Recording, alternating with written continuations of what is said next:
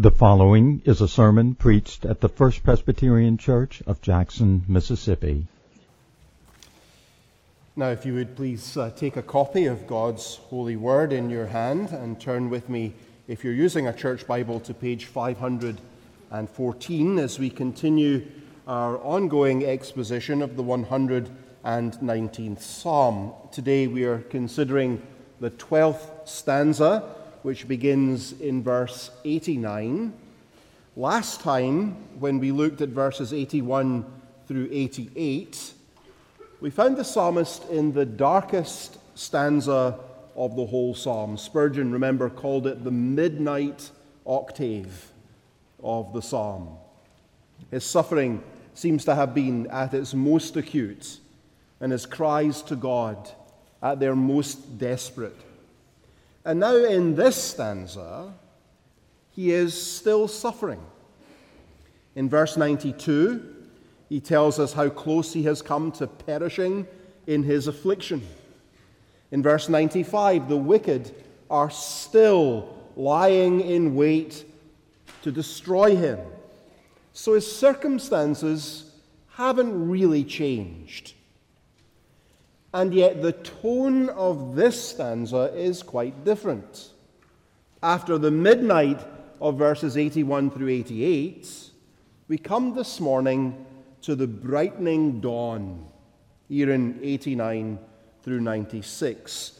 And the thing that makes all the difference for the psalmist in this stanza is his meditation on the total reliability of the Word of God, the total reliability of the Word of God. When I was first a candidate for the ministry in the mainline, largely liberal Church of Scotland, I attended Glasgow University for my theological training. And there I was assailed by theological skepticism as my liberal professors marshaled every argument in class to demonstrate that the Bible simply cannot be trusted. And for my first year at seminary, at least, I have to tell you, my faith was severely shaken. Because it seemed to me quite obvious that if the Bible is not true, then Christianity is not true. If you cannot trust the Scriptures, you cannot know Jesus. If you take away the foundation of a reliable Bible, the whole edifice of faith must collapse. Without a dependable Bible, all we have is a fantasy, a religion of make believe, of sentiment and delusion. Now, praise God, there are academically credible, deeply satisfying answers to all the objections that my professors were raising. And though it took me a while to find them, instead of rejecting the Bible, the experience led me to see this miraculous book as the great anchor of Christian hope, the unassailable fortress for life. And that's really the, the, the psalmist's great concern as he seeks his own urgent comfort. It is to remind himself he really can trust this book. You can trust the scriptures. You have a solid rock from which, if you will build your life upon it, nothing can shake you in the Word of God. If you can trust the Bible, you have a solid rock from which nothing can shake you. Now, look with me for a moment at the stanza verses uh, 89 through 96. You'll notice it has two parts 89 through 92, 93 through 96. 89 through 92, the psalmist rehearses the dependability of the word. It is stable and sure and solid and secure. The dependability of the word. And then, in light of the dependability of Scripture, 93 through 96, the psalmist actively depends on the word as he goes to God in prayer for deliverance and for fresh help and rescue. He is enabled, as we all must learn to be helped in the latter need, by clinging to the former truth. You depend on the word in the crisis, in your affliction, while the wicked lie in wait. You depend on the word by reminding yourself that the word is utterly dependable. So, do you see the outline? This is where we're going. The first half of the stanza, 89 through 92, the dependable word. Then 93 through 96, the second half, the psalmist depending on the word, the dependable word, and depending on the word. Before we look at that outline together, let's pray and ask for the Lord's help, and then we'll read the scriptures. Let us pray. Lord our God, our hearts are open to your gaze, our souls long for your word to do its work. We know forever, O Lord, your word is firmly fixed in the heavens, and your faithfulness endures to all generations. By your word, then, come to us, teach us, and enable us to trust in you and in Jesus Christ, whom you have sent. For we ask it in his name. Amen. Psalm 119 at verse 89. This is the word of God. Forever, O Lord, your word is firmly fixed in the heavens.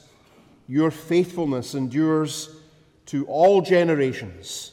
You have established the earth, and it stands fast. By your appointment they stand this day, for all things are your servants. If your law had not been my delight, I would have perished in my affliction. I will never forget your precepts, for by them you have given me life. I am yours. Save me, for I have sought your precepts. The wicked lie in wait to destroy me, but I consider your testimonies. I have seen a limit to all perfection, but your commandment is exceedingly broad.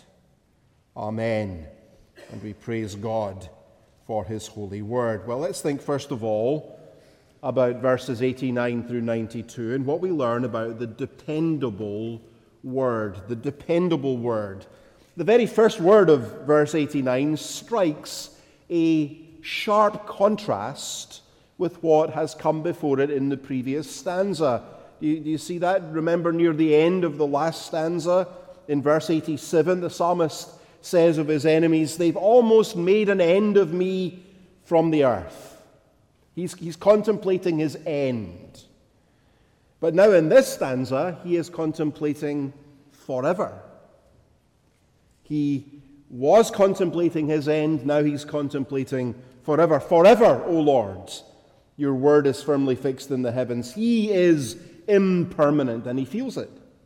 Fragile, all flesh is like grass. The wind blows over it, and it is gone, and its place remembers it no more. He feels that deeply.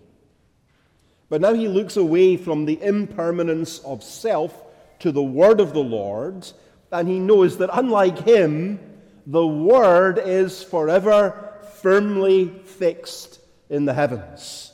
He is a flickering candle guttering in the night, ready to blow out in the wind. But the word of God, he confesses, is the pole star.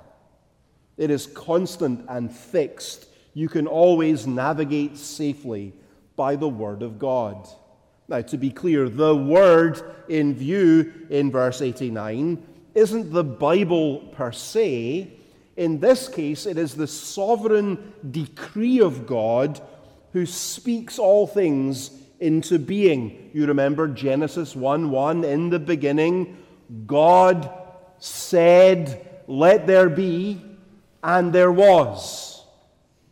But the point our text is making is that it is the same mind, the same will, the same power, the same utterly sovereign decree that commanded the stars and the sea and every living thing into being that speaks still, and he does so now in the pages of Holy Scripture. That is the psalmist's great theme throughout the psalm, but particularly in this stanza. And to make his point, did you see the way he weaves the solidity and the dependability of the Word of God in Scripture together with the work of God in creation? Did you see that? He knows, verse 90, that God is faithful in every generation, just as the scriptures promise that he will be. And he's confident of that fact because he says, verses 90 and 91, God, by his firmly fixed word, has established the earth, and it stands fast. By your appointment, they stand this day, for all things are your servants. In other words, God reigns over creation and he reigns in providence. As the shorter catechism puts it, God preserves and governs all his creatures and all their actions. And he does it all, the psalmist says, by his word of sovereign decree. And that word is of a piece. It flows from the same mind. It is spoken, if we can put it this way, by the same divine lips. Or to use Paul's language in, uh, in uh, his letter to Timothy, it is breathed out by God just as surely as the word written that you're holding right now in your hands. The source code of the universe is the Word of God beneath molecules and atoms and neutrons and electrons and all the infinitesimal building blocks of matter, undergirding and sustaining all that is, is the Word of God. Hebrews 1 3, speaking of Jesus, the divine Son, reminds us he is the radiance of the glory of God, the exact imprint of his being, and he upholds the universe how? By the word of his power. So while my professors in Glasgow were blasphemously busy denying the total truthfulness of Scripture, the word of Christ's power sustained them in their very existence day by day. And then, notice this to these great facts the psalmist adds his own personal testimony in verse 92. Do you see his testimony in verse 92? Notice what he says there about the dependability of God's word. If your law had not been my delight, I should have perished in my affliction. Now, it's important to understand what the psalmist is and is not telling us there. He is not saying that his not perishing in his afflictions was conditioned upon the intensity of his feelings of delight in the scriptures. He's not saying, because I delighted so much, therefore I did not perish. If that were his point, this stanza would hardly provide us with the comfort it is meant to generate. Instead, it would always leave us wondering do I delight enough? Do I delight at all? Do I have to delight every minute of every day? Or will intermittent delight be adequate? Our assurance would rest, you see, entirely on our subjective feelings. And our feelings, as you probably know, are as stable as quicksand. And yet we do tend to think in those terms so very often, don't we? We want to crack the spiritual code that will guarantee the positive outcomes we seek. So just tell me how much delight in the Bible I have to load onto the scale so that I can get the blessing. That's often how we tend to think. But that's not the way to peace. In fact, it's the only way to ensure constant second guessing and the deepest kind of spiritual insecurity, never knowing if you've quite done enough, felt enough, delighted enough. That's not at all what the psalmist is teaching us here. No, he's really saying something simpler and far more helpful. He's saying it's not just creation in general that is sustained and upheld and preserved by God's word. It's my life in particular day after day. I wouldn't make it, he's saying, without the word. If your law had not been my delight, I would have perished in my affliction. Affliction would win every time, except for your law, your truth, your promise, your word. It is a life preserver, keeping me afloat in the storm, keeping my head above the water. The Bible is a life preserver. Without it, you're going to drown. That's what he's saying. So, how is he preserved, enabled to persevere through affliction? He delights in God's holy words. The great doctrine of the perseverance of the saints is mysterious in many ways. God promises to keep us so that none that the Father gives to his Son can be lost. John 17, 12. He that began a good work in you, if you're a Christian, will carry it on to completion. Philippians 1, 6. It is a sovereign, mysterious work of the Holy Spirit in the hearts of his children, so that those whom he justified, those whom he called, he justified, whom he justified, he infallibly, 100 times out of 100, also glorified romans 8.30 it's a precious but mysterious truth especially when you look at your heart. As i look at mine and i see so much remaining sin I see how fickle and prone to wander I continue to be. How will God cause me to persevere? It's mysterious, yet it is His promise. But in verse 92, the psalmist is reminding us that for all the mystery of the Holy Spirit's preserving work, he, God nevertheless works by means, and those means are not so terribly mysterious. What is the principal means of your preservation, your perseverance, according to verse 92? How are you going to make it? What instrument will God use to keep you? Do you see it in verse 92? It is delighting in the Word of God. No wonder that's the case, the psalmist is saying. Because the God who speaks here in this book who promises to keep you and guard you and work in you and sanctify you and bring you infallibly home to glory one day when the work is done. This same God speaks and the sun shines. He speaks and the seasons change. He speaks and the rain falls. He speaks, your heart beats. The same word that upholds the universe that is the rebar of reality, is the word you hold in your hand and is utterly dependable. It can bear all your weights. Christopher Ash says of these opening four verses of the stanza that when Christians walk according to the word, quote, we do not carve out for ourselves as some little minority religious grouping a social order of our own construction. And here's the phrase No, we walk along the grain of the universe. Isn't that a helpful phrase? We're walking, when you walk according to Scripture's direction, you're walking along the grain of the universe. Delight in God's law. Build your life on God's word. Trust God's promises. Obey God's precepts believe God's gospel, walk in God's way, and as you do, remember you're not scratching out a marginal alternative lifestyle that we hope our non Christian neighbors will indulge and excuse and permit. No, we are living along the grain of the universe. The Word of God is the Word that makes the moon work and the birds fly and cells divides.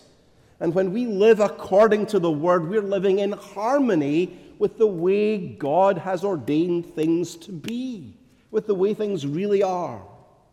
The unbelieving world, they're the ones living across the grain, against the grain, not just of the Bible, but of the fabric of reality, the fundamental set and frame of the way God has ordained things to be. If you're not a Christian here today, maybe you've been living actually with a sense of that for some time. You know at some basic level your life is out of step somehow, it is dislocated. There's an awareness of the wrongness of your life as you currently live it. Well, here's the explanation. Do you see it? You've been living against the grain of the universe when you've lived without regard to the Word of God. Reality itself is framed by the Word of God's decree. It is upheld and sustained by the word of Christ's power, and it is redeemed and made new by the word of the gospel of grace. And so to live your life without the word, it's to wander blindly in the dark. But if your law had been my delight, I would had not been my delight, I would have perished in the way. The word of God is your life preserver. It's your roadmap. It's the pole star. You never, never will live your life aright until you come to live it under the Word, obedient to the Word. And so that's the first thing the psalmist is teaching is here the dependability, the reliability, the stability and permanence of the Word of God. Then, secondly, look down at verses 93 through 96, please. Notice the psalmist, now strengthened by his meditation on the dependability of Scripture, turns actively to depend on Scripture. The depend, he now is depending on the words. Remember, the first word of the stanza in verse 89 was forever. Forever, O Lord, your word is firmly fixed in the heavens. Our English version doesn't bring it out, doesn't translate it.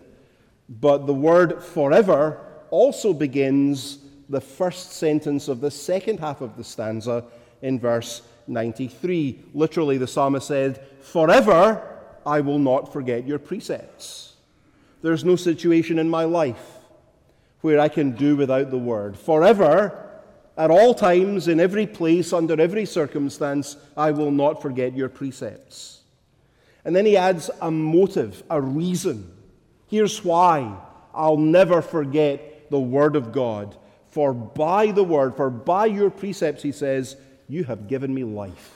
You've given me life. Life in fellowship with God comes from God's Word.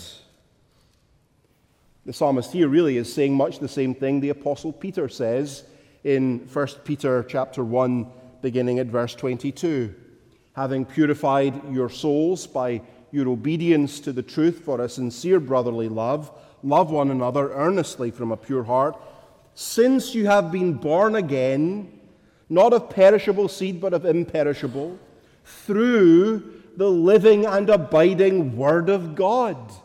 For all flesh is like grass, and its glory like the flower of the field. The grass withers and the flowers fall, but the Word of the Lord remains forever. And this word is the good news that was preached to you. You were born again, he says, through the living and abiding Word of God, the Word of the gospel that was preached to you. You have life through the Word. By the way, that's why preaching is so very important, why we cannot do without it.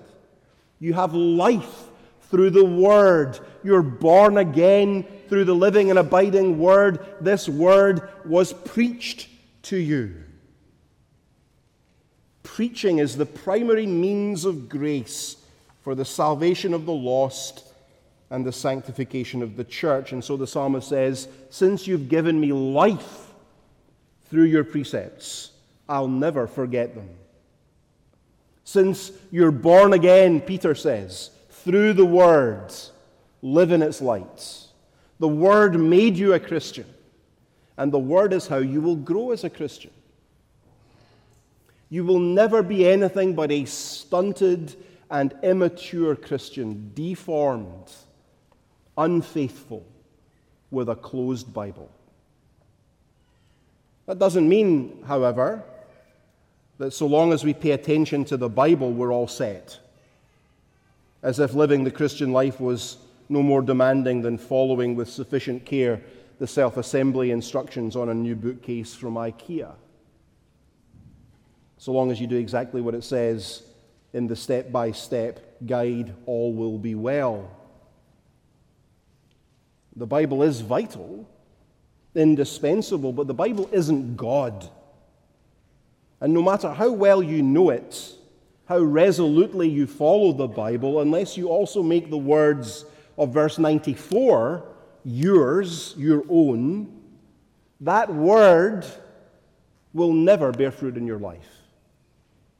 Look at what the psalmist says in verse 94 I am yours. Save me, for I have sought your precepts. I have sought your precepts, so I'm using the means of grace. I'm not neglecting the Bible. But unless by your Spirit you work the truth of the word into me, unless you yourself come to me to save me, the Bible will do me no good. That's what he's saying. So listen, listen, you need more than formal diligence in using the means of grace. You read your Bible, you come to church, you listen to preaching. Good, you're commanded to do that. But you need more. You need more than the means of grace. You need the grace of the means. That is to say, you mustn't rest content with a solid dose of Bible now and then and conclude that all is well. You must come to Jesus Christ for yourself and say with the psalmist, I'm yours, save me. Like Peter sinking in the storm when he tried to walk across the waves to Jesus, do you remember? We need to cry to Christ every day, I'm yours, Lord. Lord, save me. That was Peter's prayer I wonder if it's yours. As you pray it, I want you to remember that the Lord Jesus, as he contemplated the storm of his own coming sufferings and the horrors of crucifixion that lay ahead of him, I want you to remember he refused to pray this prayer Save me. He refused to pray it. John 12, 27. Now is my soul troubled, and what shall I, what shall I say? Father, save me from this hour? For this purpose I've come to this hour. Father, glorify your name. In other words, I'm not going to pray, save me. I'm going to pray, Father, get glory by my obedience as I head purposefully, intentionally to Calvary. He went to the cross, refusing to seek refuge, uh, rescue, that payment might be made in full for sinners like me and you who do not deserve to be rescued at all. By his sufferings, he secured salvation for every person who comes to him crying, I'm yours, save me. Please don't confuse Bible intake, church attendance, or any of the outward disciplines of the Christian religion with salvation itself. Please don't confuse them. You can have a memory stuffed full of Scripture and still not know for yourself anything of the rescue Jesus died to provide. And what a dreadful irony that would be, since your mind stuffed with Scripture, those Scriptures are constantly preaching Christ to you, urging you to come to Him. And so, however familiar you may be with the scriptures, you do not yet understand them as you must till you go where they point you. Come to Jesus Christ. Abandon yourself to Him. Cry with the psalmist. Would you cry with the psalmist today? Lord, I'm yours. Save me. And let's remember, too, that that cry, that posture of personal abandonment to the care of the Lord, that's not just for the beginning of the Christian life, it's for every day. Every day, cry, Lord, I'm yours. Save me. And verse 95 in the stanza gives us a sense, I think, of how urgently the psalmist was praying this prayer. Look down at verse 95, please. He cries for God's salvation, in this case, because the wicked lie in wait to destroy me. But I consider your testimonies. I'm yours, save me is the daily prayer of a believer, and sometimes it's really urgent, as it was here for the psalmist. And don't miss the contrast in verse 95 between the wicked on the one hand and the psalmist on the other. Look at them both, the wicked and the psalmist. The attention of each is fixed in radically different directions, isn't it? The wicked lie in wait to destroy him. So they are preoccupied with him and all their schemes to do him harm. That's their preoccupation. Where is the psalmist's attention, however? He's not preoccupied with them at all, is he? Isn't that remarkable? I don't know about you, but when the crisis comes, especially when it's interpersonal conflict, when there's opposition and hostility, I can hardly stop thinking about it. And my heart's a mess of insecurity and anxiety and stress and fear. But where is the psalmist's attention? The wicked lie in wait to destroy me. And if it was me, the rest of that sentence would be, and I can't stop thinking about it and worrying about it and fretting about it. Where is the psalmist's attention? The wicked lie in wait to destroy me, but I, I consider your testimonies. But warns Charles Bridges, one of the commentators, it is the considering of the Lord's testimonies that draws out their staying support. He gets support, he's helped in the crisis by considering, by meditating, by milking the word for all it's worth to get all he can from it. What do we do when the wicked lie in wait to destroy us? What should we do when the crisis comes, when trials grow, when affliction looms large? We must learn to draw by faith the staying support of the Lord from a renewed consideration of his testimonies. It's not like Peter on the wind and the waves that we should fix our attention, but on Christ and on his call to us to come to him that sounds in Scripture. When we notice the storm, we soon begin to sink. Isn't that so? And so the psalmist says, The wicked lie in wait to, to destroy me, but I consider your testimonies. I'm fixing my attention on the Word of God and not on the waves of the storm, not on the lies of the world, not on the fears of my own heart. I consider your testimonies. I'm sticking to the Scriptures. And all of that leads to the final summary declaration of verse 96. Do you see the psalmist's great conclusion? Having reflected on the dependability of the word and having sought to depend upon it himself. Look at verse 96 I have seen a limit to all perfection, but your commandment is exceedingly broad. The, the perfection he's talking about there is the best of the best that human beings can offer. And yet he says, the limitations of all human invention cannot be hidden. I've seen a limit to all perfection. The best we can do, I know, is still flawed.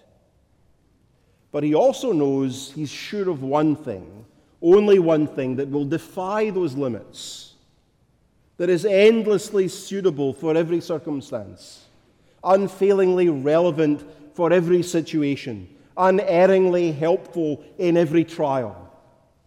Your commandment is exceedingly broad. There's a wideness, a sufficiency, a dexterity, a universal applicability in the Word of God. God is speaking in it. How could it be otherwise? And that word leads us back to Him. His Word is exceedingly broad. That is to say, there's room for you.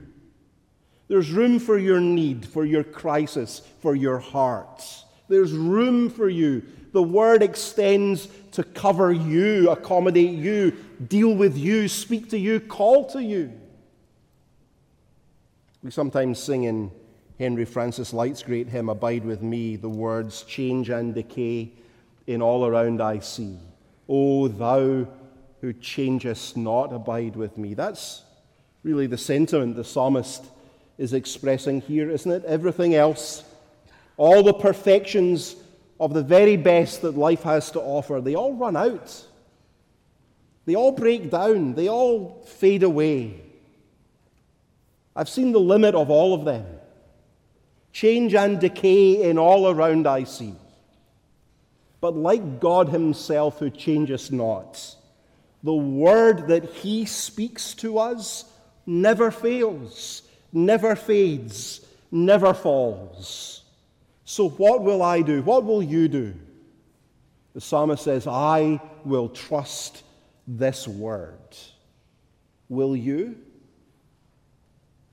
If you're still dazzled by the fleeting perfections of this world, I want you to know you're building your house on sand. But if you've come to learn that there is exceeding breadth, there's room for all your heart needs, provision for all your soul requires, in only one place, in this book. If you'll come there, you'll find a solid rock upon which to build, a dependable word. May the Lord give us grace to see the dependability of the word, and like the psalmist, to depend upon it. Amen. Let us pray.